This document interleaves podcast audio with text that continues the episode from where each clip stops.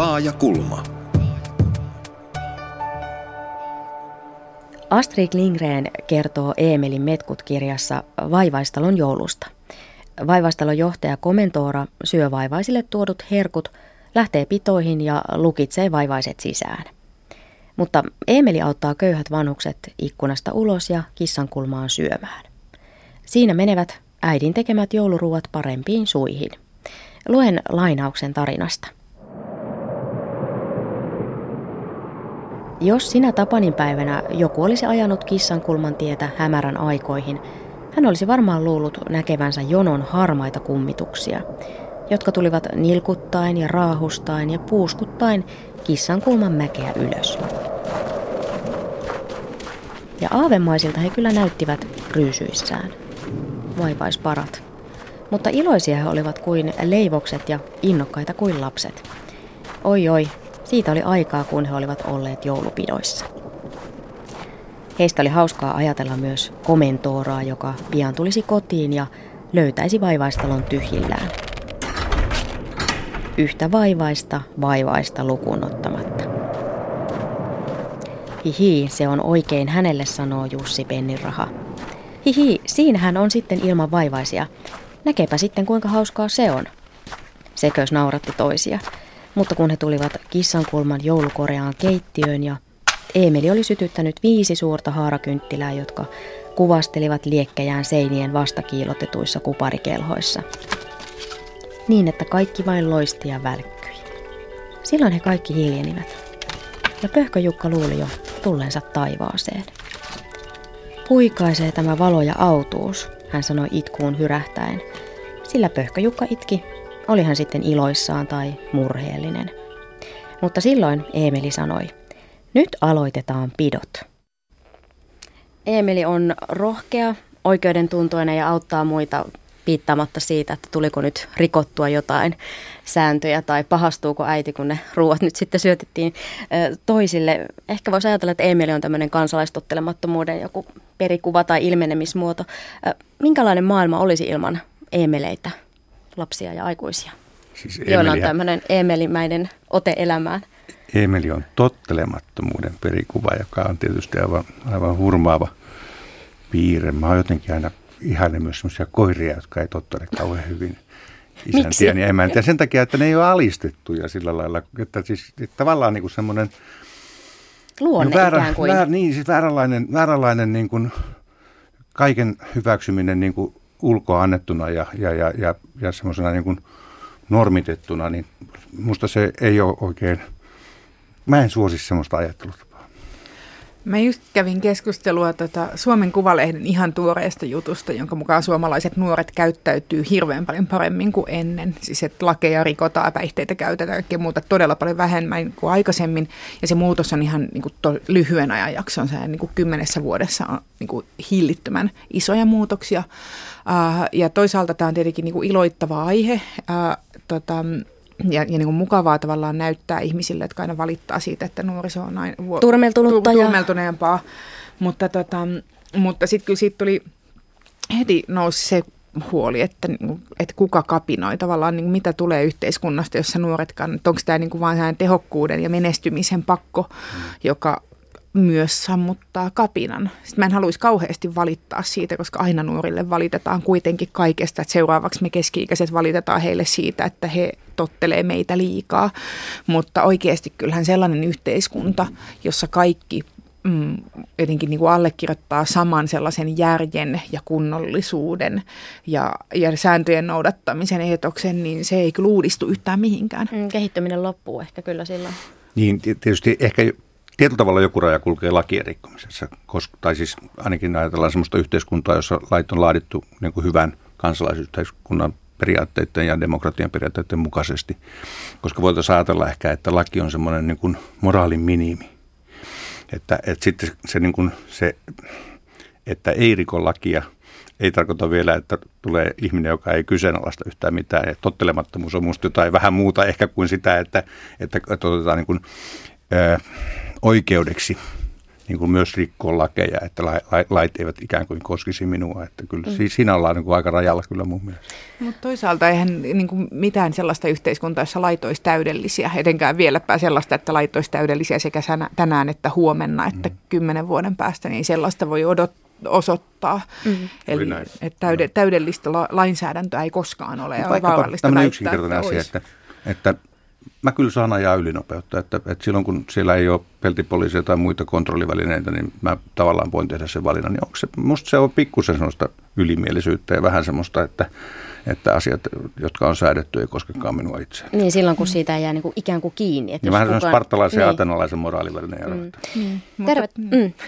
Sano vaan Hanna. Ei, mutta toisaalta jos puhutaan sellainen niin kuin kansalaistottelemattomuuden eetos, niin se, se ajatus, että, että lakia ei kuulukaan rikkoa silloin, kun se on vain oman edun tai oman mukavuuden tavoittelua, vaan mm. silloin kun on kyse jostain laajemmasta edusta ja on oikeasti myös perusteltavissa mm. se, minkä takia tämä laki ja minkä takia yleis laajemman hyvän puolesta. Kyllä. Esimerkiksi kansalaistottelemattomuus, joka tehdään niin kuin hyvin käyttäytyen, niin sitä, sitä on todella vaikea vastustaa. Mm. Tervetuloa kuuntelemaan Laajakulmaa. Minä olen Satu Kivelä ja tänään pohditaan, että saako lakeja rikkoa. Hanna Nikkasen ja Heikki Hakalan kanssa tätä pohditaan ja voit osallistua keskusteluun sosiaalisessa mediassa tunnisteella Laajakulma. Hanna vähän jo viittasitkin tuossa tähän kansalaistottelemattomuuden määri, määrittelyyn, että on siis olemassa vakava epäkohta, josta monet ovat huolissaan ja sitten joku tai jotkut nousevat vastustamaan tuota epäkohtaa. Ja perinteiseen tämmöiseen määrittelyyn liitetään se, että toimitaan avoimesti avoimesti, ei peitellä henkilöllisyyttä ja hyväksytään oikeusjärjestys ja säännöt noin yleensä, mutta ei sitten siinä tapauksessa, missä sitten ö, tavallaan pyritään jotain, jotain muuttamaan. Ja tämän perinteisen määritelmän mukaan siis vallankumouksellinen toiminta ei olisi kansalaistottelemattomuutta. Ja eikä toisaalta se riitä, että joku laki on ristiriidassa omaan tämmöisen henkilökohtaisen näkemyksen tai halun, halun kanssa. Jos pohditaan, että mikä kansalaistottelemattomuus Suomesta tai maailmalta on tehnyt teihin vaikutuksen? Tietysti ainakin mulle tulee ensimmäistä mieleen, että, että oikeastaan vihreä puolue syntyi Koijärven – Koijärven, Koijärven tuota, itsensä köyttämisillä, köyttämisten seurauksena, jossa yritettiin estää, estää sellaisia luontoarvojen tuhoutumisia, jotka, jotka oli ihan ilmeisiä ja jossa, jossa kyseessä oli oikeastaan niin kuin hyvin lyhytnäköinen taloudellinen hyöty, jota tavoiteltiin. Siitä syntyi siis, musta ajatella, se oli kansalaistottelemattomuutta, se oli pienen joukon, joukon leiriytymistä siellä jossakin, missä Forssassa se nyt on. Ja tuota, ja siitä lähti kyllä Suomen vihreä liike liikkeelle käsittääkseni. Mulla on, no, mä nostan ehkä omakohtaisen, mutta tota, mä kuljin parikymppisenä paljon muun muassa Skotlannissa ydinase, ydinaseita vastustavan liikkeen mukana. Ja siellä tota, liikehdintää veti ja sen niin kuin kärkihahmot oli mummoja, kveekarimummoja, joista syntyi ensinnäkin niin kuin, hirveän syvä kunnioitus itse niin kuin kveekari yhteisöä kohtaan siellä, mutta, tota, mutta sieltä tällainen Women in Black-ryhmä, mm-hmm. jotka oli enimmäkseen niin 6-70 naisia, jotka esimerkiksi murtautu äh, Fastlanein tukikohdan sukellusveneisiin ja olivat opiskelleet asiansa niin, että osasivat sabotoida niitä niin, että ne sukellusveneet eivät sieltä, sieltä sitten liikkuneet ennen, ennen korjauksia. Siinä oli jotain sellaista niin kuin hyvin suunniteltua, hyvin perusteltua ja he myös sitten aina menivät oikeuteen, hmm. olivat, saatavilla, niin, olivat saatavilla puolustamaan asiansa oikeudessa ja heitä myös paljon armahdettiin. Paikalliset tuomarit katsoivat toimintaa hyvällä. Se oli hirveän voimauttava ja se niin kuin toivoa luova. Eli kaikki tässä sekä se, että vielä mummona voi olla noin radikaali, mm-hmm. että myös se, että oikeusjärjestelmä voi suhtautua tai niin kuin yksittäiset tuomarit voivat todeta, että kansainväliseen, että ihan kansainvälisen lain perusteella armahdan taas tämän joo, rouvan joo. Ja, ja armahdan taas uudestaan, kun hän, kun hän tänne tulee samalla asialla. Varokaa mummoja. Niin, mm. mahtavaa. Ehkä se on niin, että mummoissa on se meidän tulevaisuus. No ei ne papoissa ole kyllä sama Mutta sitten onko jotain haittoja tai vaaroja, mitä kansalaistottelemattomuuteen vaikuttamistapana liittyy? Vai onko? Kauhean useinhan ihan niin kuin hy, tosi hyviä asioita ajavat kansalaisliikkeet jumittuu hirveän paljon keskustelemaan ja niin kuin väittelemään toimintatavoista. Kansalaistottelemattomuus on Suomessa varsinkin aika vaikea aihe. Se, se jakaa mielipiteitä myös liikkeiden sisällä ja näin se tuo tekee kaikesta mun mielestä usein kauhean riitaista. Ja se on mun mielestä myös harmi, koska silloin kuitenkin kansainvälisesti sillä on hirveän niin kuin ylevät perinteet ihan hmm. Rosa Parksista ja Gandhista lähtien. lähtien. Hmm siihen voi liittyä sellaisia piirteitä, jossa, jossa on hyvin voimakkaita keskushahmoja ja ne on tavallaan hyvin epädemokraattisia liikkeitä ja ne on tavallaan hyvin, voisi sanoa, muistuttaa jossakin tapauksessa tämmöisiä tietynlaisia karismaattisia liikkeitä, jossa, joissa yhden keskushahmon idean ympärille kerääntyy sitten tämmöinen opetuslasten joukko ja en mä nyt sitä sitten osaa nähdä niin kauhean ylevänä. Tai siinä on, sitä ylläpidetään ylevyydellä ja sen sisällä saattaa olla sitten kyllä kaikenlaista, kaikenlaista jopa hyväksikäyttöön asti menevää, menevää toimintaa, joka ei kestä oikeastaan niin tarkastelua. Että, että se, se vaatii juuri sitä, että, että, että pitää, ne omat pelisäännöt pitää olla hirveän kirkkaat ja läpinäkyvät. Mm. Ilman lakeja ja sääntöjä ei pärjätä, niin kuin Heikki tuossa jo vähän viittasitkin siihen, että toisaalta yhteiskunta tarvii tämmöisiä sääntöjä ja lakeja. Viimevuotisen tutkimuksen mukaan suomalaiset luottavat muun muassa poliisiin, sairaanhoitajaan, apteekkariin ja opettajaan.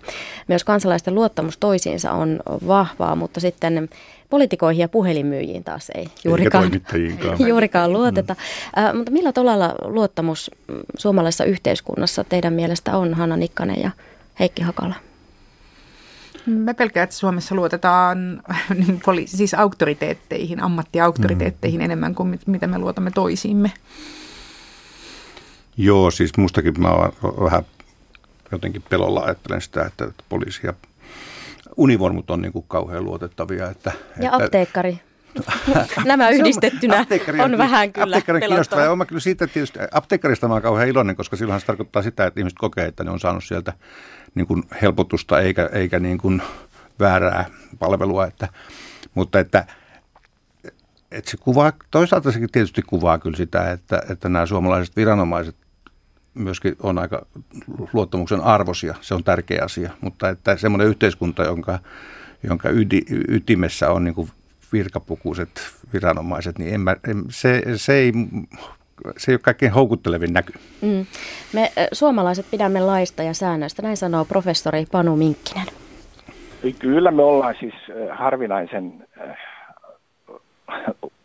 lakia kunnioittavaa kansaa, ettei, että kyllä siis muualla Pohjoismaissakin tämä, tämä tämmöinen sokea lain kunnioitus niin, niin on ehkä hieman vähemmän tärkeää kuin mitä se tässä Suomessa on. Tämä on tämmöiset kulttuurierot tietyllä tavalla.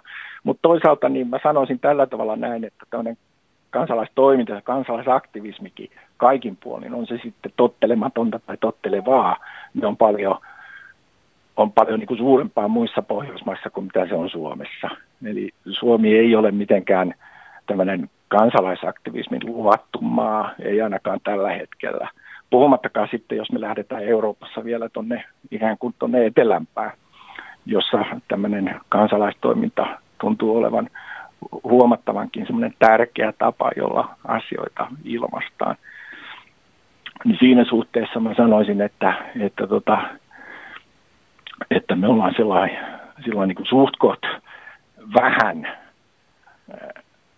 täällä on suht koht vähän tämän tyyppistä toimintaa ihan vaan sen takia, että kulttuurista syistä me olemme, me olemme harvinaisen tämmöistä lakia kunnioittavaa kansaa. Näin sanoi siis professori Panu Minkkinen. Minkäköhän takia lait on meille niin kovin tärkeitä?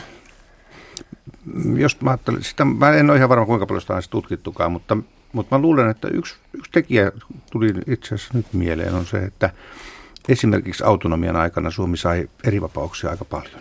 Ja tavallaan niin kuin oli tärkeää puolustaa niitä lakeja, jotka turvas suomalaisille Suomessa huomattavan paljon laajemmat kansalaisvapaudet ja, ja, ja ihan toisenlaisen niin kuin yhteiskuntamallin kuin, kuin Venäjällä muualla oli. Että tavallaan siinä se laki oli ilman muuta semmoinen, jota pitikin puolustaa.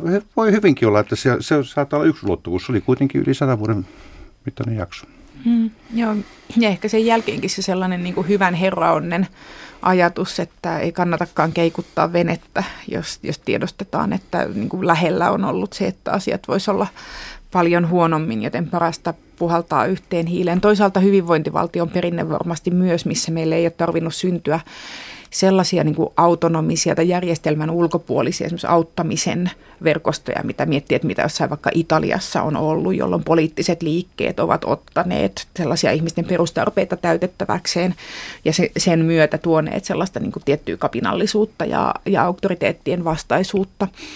Ää, niin kuin ihmisten arkeen. Suomessa hyvinvointivaltio on, on sen hoitanut ja on ollut tärkeääkin, että kaikki, kaikki käy samat kansakoulut ja neuvolat ja muut. Niihin on, se, on, se luo turvallisuutta, että niihin voi luottaa, siinä, mutta että siinä on, mä, mä näen, että siinä on puolensa ja puolensa, että se, niin. se niin kuin epävirallisten auttamisen verkostojen puuttuminen myös näkyy niin kuin, myös huonoilla tavoilla suomalaisessa yhteiskunnassa. Joo, totta kyllä, että, että siis tavallaan Suomihan jo 1919 tavallaan niin kuin lainsäädännöllä turvasi hävi, hävinneet, eli punaisten oikeudet. Ja, ja 19 kuntavaaleissa jo vasemmisto sai suuren vaalivoiton, että, että tavallaan niin kuin otettiin tämmöinen laki turvaamaan kansalaisia. Mm. Se on aika, aika, se on aika, aika komea juttu itse asiassa. Mm, ja, mm. Tota, ja sitten samaan aikaan, että kun se on tavallaan on ollut olet pieniä ne vähemmistöt, jotka jää sen yhteisen turvaavan lain ulkopuolelle.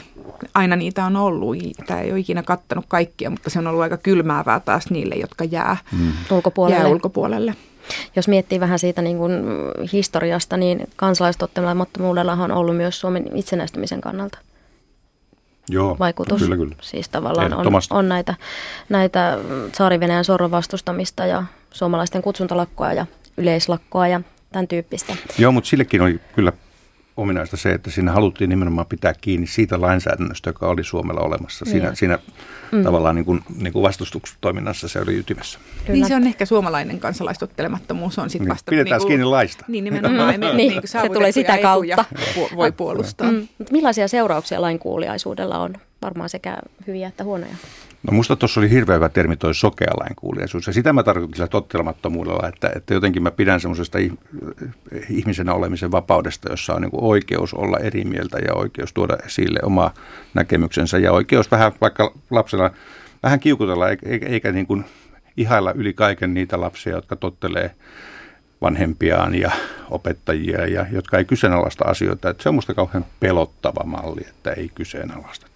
Nythän tätä ilmeisesti varhaiskasvatuksessa ja myös kouluissa pyritään tavallaan lisäämään sitä, sitä lasten ja, ja oppilaittenkin sitä, että saa sanoa ja kysyä Mut ja kyseenalaistaa. Mitä mä sitten vastustan, jos voi oikein tuetaan niin kuin olemaan vastustamatta? se pitää keksiä joku, se, se, pitää keksiä joku tappaa koko pikku se pitää keksiä joku uusi. Mitä Hanna ajattelee? Mm, joo, tota, mä mietin oikeastaan sitä tota United Airlinesin tapausta tässä pari päivää sitten, kun lennolta poistettiin väkivalloin lääkäri, koska paikka oli myyty useamman kerran tai, tai paikalle oli tulossa omaa henkilökuntaa ja, tota, ja sitä niin kuin, tavallaan sitä komentoketjua, koska siinähän toistui täysin se sellainen vanha niin kuin, ihan Nürmerin oikeudenkäynneistä tuttu ajatus, että kaikilla oli tavallaan aika selkeä määräys, että näin kuuluu toimia. Ja samaan aikaan sitten niin vähän etämältä katsottuna täysin absurdia, että kukaan ei missään vaiheessa sanonut, että poikettaisiko nyt tästä säännöstä, mm. nyt voisi olla hyvä hetki keksiä, ke- kehittää jotain muuta. Että se niin kuin hillitön, että se sellainen niin kuin, tavallaan pienestä tilanteesta yksi istuin lentokoneessa, se miten se niin kuin massiiv, paisuu massiivisiin tappioihin ja, ja niin kuin ja samalla väkivaltaan ja, niin kuin, ja, mm. ja se sellainen, niin, niin sehän on se lainkuuliaisuuden vaara, että jos jokaista palasta hoitaa ihminen, joka toteaa, että ei tässä nyt mitään väärääkään tapahdu, koska sääntöjä nyt näköjään kuitenkin noudatetaan, niin se voi olla, niin kuin, sillä voi olla ihan hirveät inhimilliset seuraukset. Mm. Eli ja, ja mun mielestä jossain pakolaiskysymyksissä tulee nyt eniten, että jos vaan aina todetaan, että mikään ei ihan suoraan kiellä meitä käännyttämästä näitä ihmisiä tuohon maahan, ja siitä aika nopeasti vedetään se johtopäätös, että ne ihmiset itse asiassa pitääkin käännyttää sinne, koska, koska tätä ei ole eksplisiittisesti kielletty, mm. niin se vie meiltä inhimillisyyden. Mm. Onko niin, että suomalaiset ikään kuin luottaa viranomaisiin ja lakeihin ja, ja toisaalta myös poliitikoiden tahtoon tehdä hyvää, että sitten tavallaan se oman mielipiteen muodostaminen tai sen julkituominen tai jopa ryhtyminen semmoiseen kansalaistottelemattomuuteen, niin, niin vaatii jotenkin erityistä ponnistusta ja, ja aikaa, että pitkään katsotaan, että No, ehkä tämä tästä ratkeaa. En, soke, en nyt sekaannut tähän. Varmaan yksi asia on juuri tämmöinen niin kuin väli, välinpitämättömyys, että, että ei, ei, ole, ei, ei haluta nähdä sitä vaivaa, että ruvetaan niin kuin olemaan hankalia tai, tai joo, kaiken muun mä tuossa mutta sitä mä, se on jännä, että kyllä ihmiset kunnioittaa lakeja, mutta ne ei kyllä kunnioita niitä poliitikkoja, jotka laatii niitä lakeja. Niin. Se, se, se, on musta aika kiinnostava paradoksi oikeastaan mm. tässä ketjussa, että se ketju, josta se alkaa, niin tavallaan se ei nauti luottamusta. Joka, sehän, sehän on kyllä tietysti ihan kansainvälinenkin ilmiö, että, että poliitikot on tosi epäsuosittuja ihan kaikkialla, paitsi mm. siellä, jossa heitä ei saa arvostella. niin, sitten on suosio. Onko jotain sellaista, mikä saisi teidät rikkomaan lakia yhdessä muiden kanssa?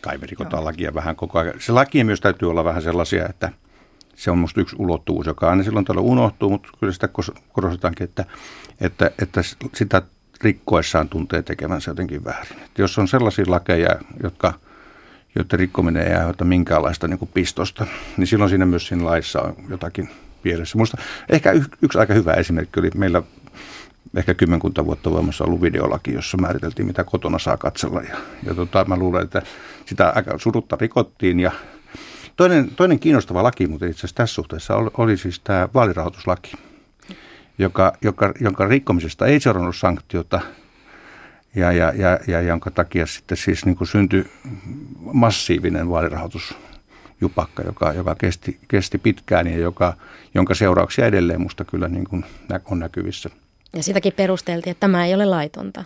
Ei, niin ei vaan ei, että se on laitonta, mutta siitä, siitä, että ei ilmoita lähteitä, ei seuraa mitään sanktioita. Niin, niin, Joo. Joo, ja onhan noita tuollaisia, siis kyllähän mä itse olen siis, olen osallistunut kansalaistottelemattomuuteen ja osallistun jatkossakin tilanteissa, joissa, joissa tavallaan on, esimerkiksi asettamalla oman kehoni väliin johonkin tilanteeseen su- Eli suojellakseni jotain. Eli itsesi puuhun? Voisin käyttää itseni puuhun tai voisin asettua tielle suojellakseni jotain toista ihmistä, jolla on vähemmän suojaa tässä yhteiskunnassa kuin, kuin mulla itselläni. Ja sitten näitä sanktiottomia lakia, siis mä olen itse rikkonut laki ihan esimerkiksi tilanteessa, jossa täytyy ihan omaa työtäni varten arvioida elokuvaa ja sitä ei millään tavalla kykene laillisesti saamaan edes levittäjältä, koska on jonkunlaisia ongelmia ja sitten totean, että kyllä minä tiedän, mistä elokuvia internetissä saa ja mm, että tämä mm. nyt, sekin on ollut sellainen pitkään sellainen äh, sanktioton, että käytännössä sanktioton rikos, mistä, mikä, mikä on muuttunut hyvin paljon harvinaisemmaksi sitten, kun ne, ne lailliset kanavat on, on, on ryhtyneet, on, on alkaneet toimia. Mutta joo, kyllä mä, tota, et toisaalta on nämä, niin kuin, niin kuin mainitsit, nämä rikokset, joiden, tai lait, joiden rikkominen ei tuota pistoa sydämessä, mm. jolloin laissa on, jolloin se muuttuu arkiseksi, kuten jossain vaiheessa on ollut esimerkiksi digitaalisten sisältöjen lataaminen mm. tilanteessa, missä muuta mm. vaihtoehtoa ei ole. Mm. Uh, ja sitten toisaalta ne, missä, missä tuntuu, että pystyn estämään jonkun suuremman pahan tapahtumisen. Tutkija Kati... Eikö siitä muuten mm. laki myös, mun mielestä se tulkitaan niin, että niin, niin voi toimia, että et, et, et tavallaan rikkomalla lakia estää suuremman pahan toteutuminen, niin se, se arvioidaan kyllä ainakin hyvin niin kuin lieventävänä seikkana. Se riippuu tietenkin mm, siitä, että miten, kuka kysymys, määrittelee sen, sen no, suuremman pahan. klassinen esimerkki, mm. että ollaan otettu viiniä ja joku loukkaantuu, loukkaantuu vakavasti kesämökillä ja siellä Joo. on kuitenkin auto, että voiko, voiko lähteä ajamaan, viemään sitä ihmistä sairaalaan. Tietysti mm. pitää ensin saada selville, että saako sinne jonkun muun avun, mutta, mm. mm. mutta että, että, että nämä on, nämä on, on aika hankalia. Paljon myös. Joo. Tutkija Kati Niemisen mukaan on kansalaistottelemattomuudesta tärkeintä ja parasta on se, että epäkohtia ja ongelmia nostetaan esille. Ehkä Suomen edelleen kuuluisin kansalaistottelemattomuustapaus on tämä Koijärvi asia, jonka ansiosta Suomessa sit on herätty ajattelemaan ympäristöä vähän uudella tavalla. Ja samoin esimerkiksi aseista kieltäytymisen historiassa Suomessa on kansalaistottelemattomuudella ollut oma osuutensa. Ja sitten ehkä nyt viimeisimpänä sitten nämä niin kuin eläinoikeusasiat. On pystytty nostamaan julkiseen keskusteluun tämmöisiä niin kuin asioita, jotka muuten sitten ehkä vähän jäisi marginaaliin. Mä näen sen ehkä suurimpana saavutuksena ennemmin kuin sen, että jotain yksittäistä tiettyä asiaa olisi pystytty muuttamaan. Sitten ne prosessit on usein niin hitaita, että vaikutus ei ole välttämättä välitön. Jos nyt ajattelee vaikka just sitä homoseksuaalisuuden ää, poistamista rikoslaista, niin tota, eihän se kädenkäänteessä käy. Ja ne, mikään asia ei tapahdu sillä tavalla luultavasti, että joku yksittäinen tottelemattomuustapaus olisi niin kuin suoraan vaikuttanut tai ratkaissut jonkun asian tai vaikuttanut sen ratkaisemiseen. Että ne on hitaita prosesseja. Tärkeämpää on tosiaan siis se, että, että näkyy, että on vastarintaa ja on kritiikkiä kuin se, että joku tietty saavutus kirjata sen kansalaistottelemattomuuden piikkiin. Näin sanoi siis tutkija Kati Nieminen. Mitä ajatuksia heräsi? Mulle tuli tuosta oikeastaan se ajatus, että se on että mä, niin ne ensimmäiset sukupolvet, jotka on, on, niin on jossain taistelussa asettamassa itseään nimen, siis nimenomaan kansalaistottelemattomuuden kautta tai muuten jollain sellaisella tavalla, joka sisältää hirveän isoja riskejä, niin se ensimmäinen sukupolvi tekee ihan hirveän ison uhrauksen, jos miettii nyt vaikka homoseksuaalisuuden poistamista.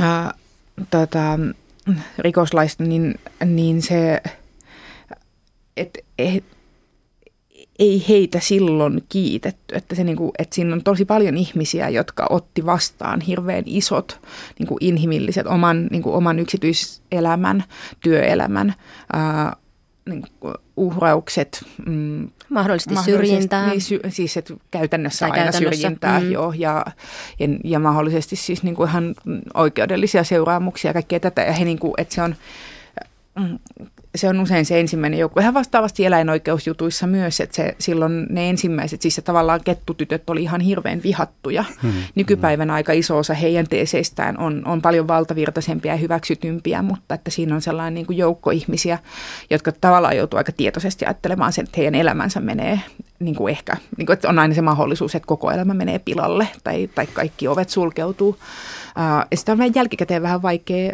käsitellä. Että ei meidän julkisuudessa myöskään ole sit nyt käsitelty sitä, että no mitäs me ajatellaan niistä kettutytöistä nyt, kun tavallaan yhteiskunta on muuttunut paljon ja siihen eteenpäin, suuntaan, kyllä. Mikä, niin kuin, mikä tavallaan oli heidän tavoitteensa. Jos miettii vaikka näitä, kun on, on sikatiloilla kuvattu salaa, niin nythän sit osa ihmisistä on suhtautunut, että hyvä, että nyt saadaan tätä tietoa, että en halua ostaa sellaista lihaa, mikä on tuotettu tämmöisissä olosuhteissa. Eikä ehkä silloin, kun kettutytöt oli, niin vastaavaa kommentointia ei oikeastaan esiintynyt. Tässä, siis itse asiassa tästä näkökulmasta myös lähdesuoja on erässä mielessä tämmöinen suojamekanismi nimenomaan kansalaistottelemattomuudelle tai sille, että henkilö, joka voi olla hyvinkin merkittävässäkin asemassa, näkee, näkee jotain sellaista väärin, väärää tehtävän, että, hän, hän haluaa, että se lopetetaan ja ottaa yhteyttä sitten mediaan ja, ja kertoo tästä ja, ja hänelle taataan sitten niin kuin, niin kuin suoja, suoja, suoja, että häntä, häntä ei sinne tietolähteenä paljasteta, jota pidetään myös hyvin tärkeänä niin kuin elementtinä tämmöisessä oikeusvaltiossa, valtiossa, että on mahdollista niin kuin tuoda esiin epäkohtia joutumatta henkilökohtaiseen vastuuseen siitä. Mm. Mm. Tosiaan vielä silloin 1960-luvun Suomessa homoseksuaalit olivat lain mukaan rikollisia ja kaikki eivät pysyneet piilossa ja pikkuhiljaa sitten viranomaistenkin into alkoi, alkoi laantua, että siihen ei niin puututtu. Ja silloin vuonna 1971 homoseksuaalisten tekojen kriminalisointi poistettiin rikoslaista ja noihin aikoihin valmistui Jarmo Salaksen kirjoittama TV-ohjelma homoudesta ja ohjelma hyllytettiin ja esitettiin ensimmäisen kerran vasta vuonna 1999. Kuunnellaan pätkä tuosta 60-luvun 90-luvun lopulla hyllytetystä ohjelmasta Oletko sinä? Se, että tunteittensa takia, se, että on rikollinen itsensä takia, sen takia mitä tuntee, kyllä se vaikuttaa hyvinkin paljon, mä oletan.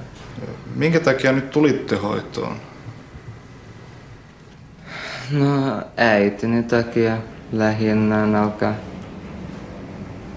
Siis omasta mielestänne ette ole minkälaisen hoidon tarpeessa tässä vaiheessa?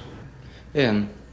Niin, mun ongelmani ei ole niinkään homoseksuaalisuus itsessään, kuin ympäristön suhtautuminen siihen.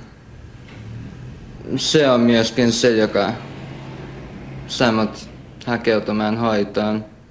Lähinnä siinä on takana se, että kun mä jollain tavalla kuitenkin annan periksi ja annan yhteiskunnalle oikeudet käsitellä yksityiselämääni, niin Mä tällä tavoin vältän lailliset ja muut toimenpiteet.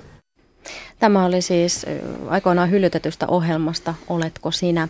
Nythän tuon ajan asenteet tuntuu jotenkin ainakin suuremmalle enemmistölle ihmisistä aika käsittämättömille ja hurjillekin, niin onko ihminen jotenkin aina sen aikansa vanki, että, että sokeutuu epäoikeudenmukaisille tai väärille säännöille ja laille, että ei siinä hetkessä näe?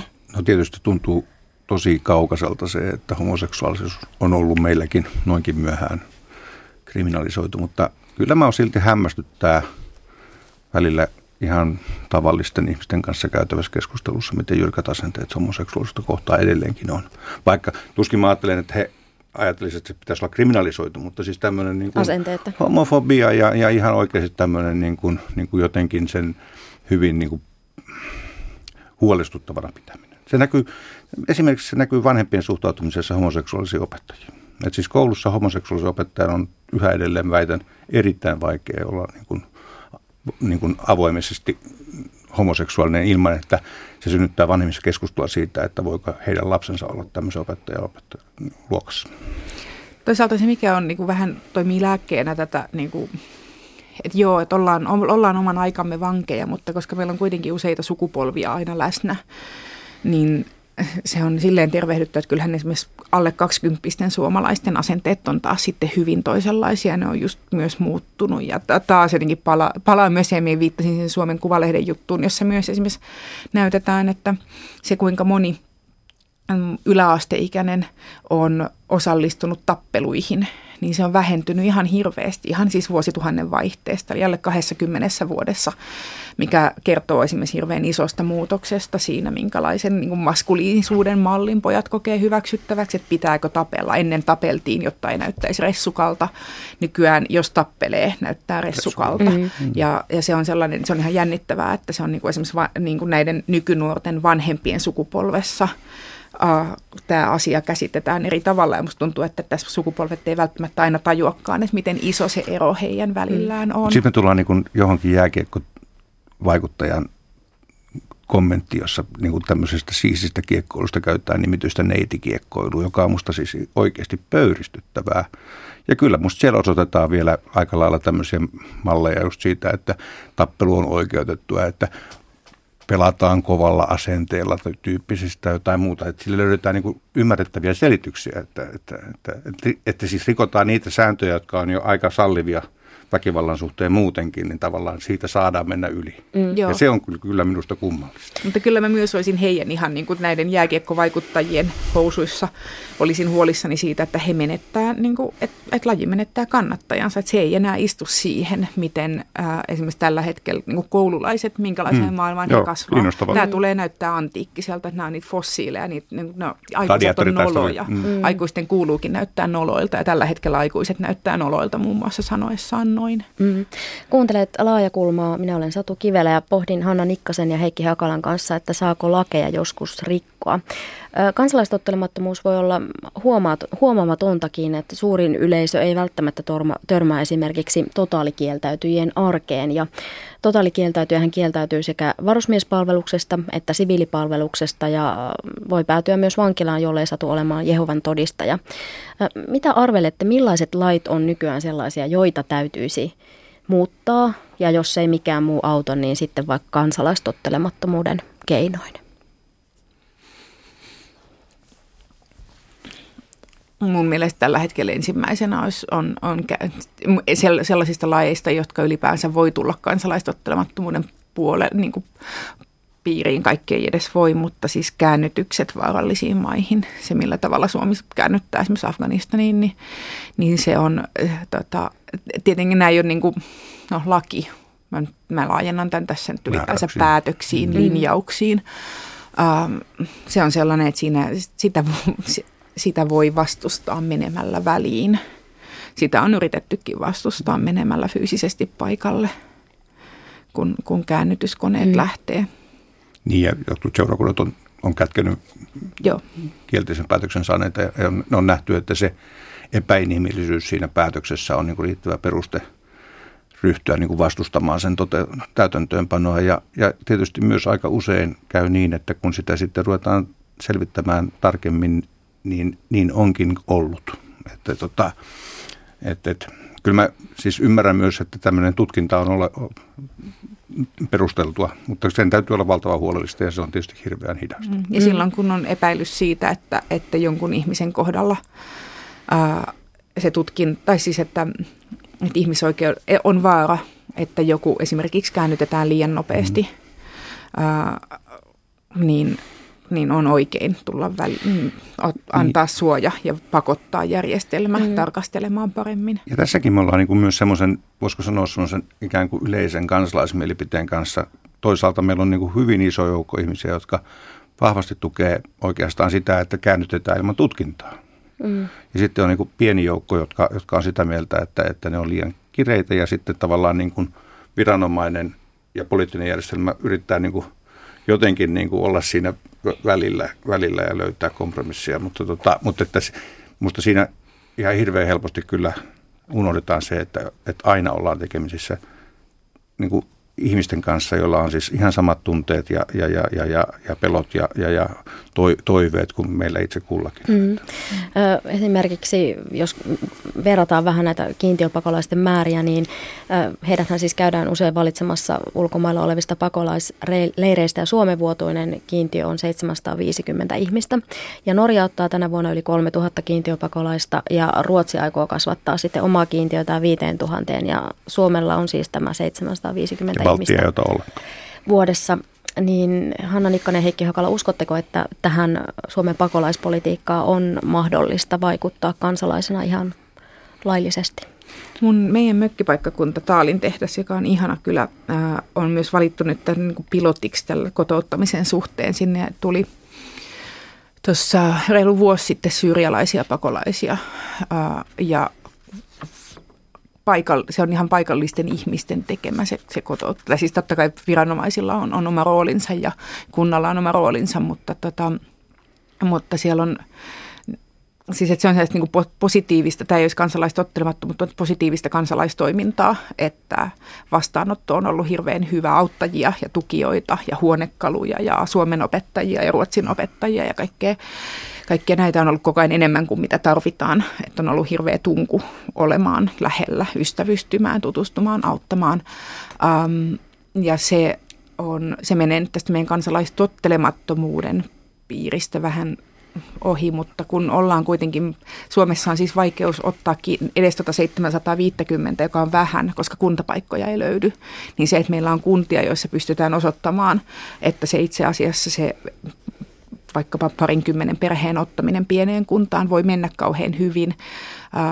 Se on hirveän rohkaisevaa ja älyttömän tärkeää ja niissä tapauksissa on ollut kansalaistoiminta nimenomaan, joka on määrittänyt sen, että meneekö se hyvin vai huonosti. Se on ollut niin kuin kyläläisten homma näyttää, että se voi onnistua. Siis kiintiöiden kasvattaminen on tapa hallita sitä koko pakolaiskysymystä kaikkein parhaalla mahdollisella tavalla, koska tavallaan käydään valitsemassa niitä ihmisiä.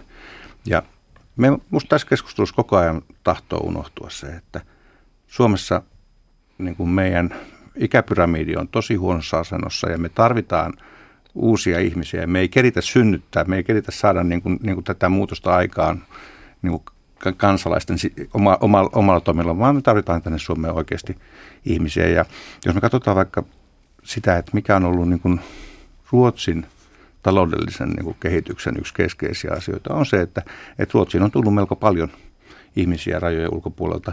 On sinne tullut ongelmiakin jonkun verran, mutta, tota, mutta, mutta nimenomaan niin kuin Ruotsi on ollut aika eräässä mielessä aika itsekäs siinä, siinä ulkomaalaispolitiikassaan, että se on niin kuin hakenut työvoimaa maailmalta. Suomi tässä suhteessa musta toimii niin kuin, vähän niin kuin sahaa omaa oksansa, kun, kun suhtautuu liian penseästi. Niin, vetoatko nyt tähän talousargumenttiin, kun Kyllä. moraali ja etiikka pettivät ei, niin ei, kun, joiltain osin? Monesti on myös aika tärkeää, että, että, että hyvä talousargumentti voi olla paljon, paljon niin kuin järkevämpi peruste kuin, kuin vaikkapa moraalivetoaminen, koska se on niin kuin helpommin hyväksyttävä. Mm. Mä ajattelen myös, myös niin, että me kaikki, kaikki hyötyy siis, että jos meillä on ollut perinteisesti tämä lakiin ja viranomaisiin ja uniformuihin ja, ja sehän niin kuin virallis, virallisia verkostoja, virallisten verkostojen tukemiseen ja kaiken hoitamis, niin kuin sen, sellaisen niin kuin, säntillisen ja virallisen ja ammattimaisen asioiden hoitamiseen perustuvaa esimerkiksi sosiaalipolitiikkaa ja tapa, tapa mm. huolehtia heikoista, mikä on hyvä. Mä olen onnellinen meidän hyvinvointivaltiosta, mutta äh, äh, siinä on ne heikot kohtansa, siis paljon, että siitä puuttuu paljon inhimillistä lämpöä, mitä siinä ei koskaan voi olla.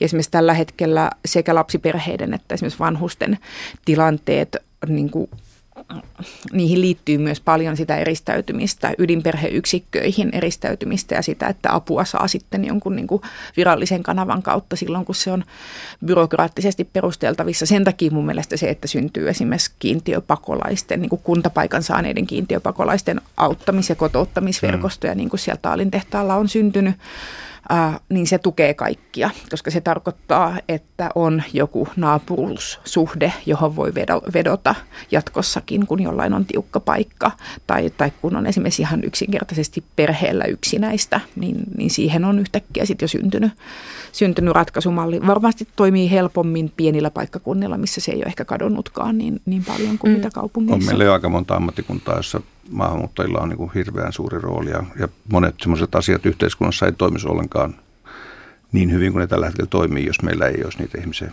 työelämässä. Mm. Entä voiko instituutiot sitten olla tottelemattomia? Tutkija Simo Kyllösen mukaan kirkon tarjoama turva paperittomille maahanmuuttajille on esimerkki tämmöisestä tottelemattomuudesta, niin onko kirkosta tulossa maalistuvien suomalaisten jotenkin omatunto tai ainakin joillekin tai osasta kirkkoa?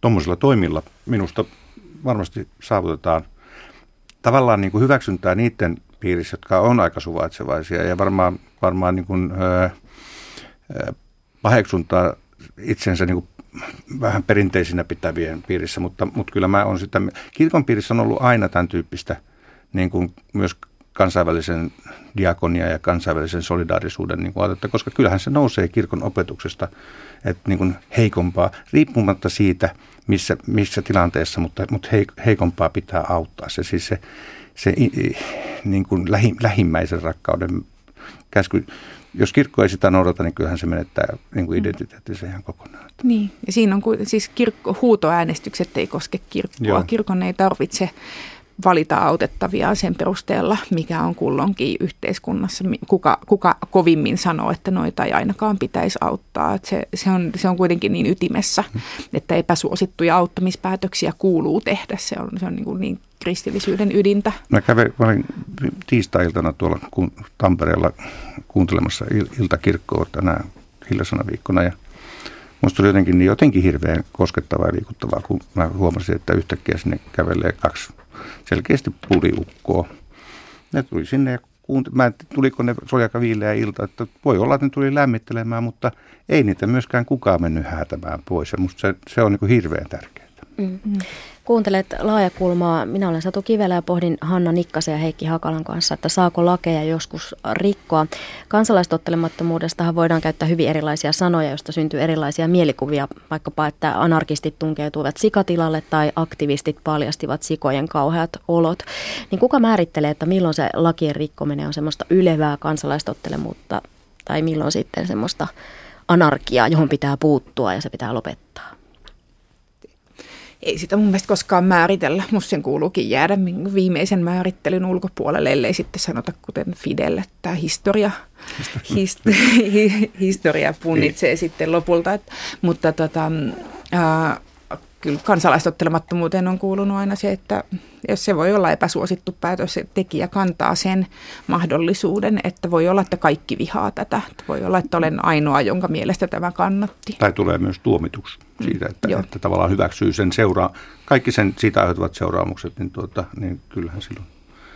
Mutta että, että sitten tietysti tämä tämmöinen niin kaikkea vihaava anarkismi, joka – esiintyy sitten mustissa kommandopipoissa ja hakee väkivaltaa pelkästään, niin se on myös, myös sen kansalaistottelemattoman joukon niin kuin, niin kuin,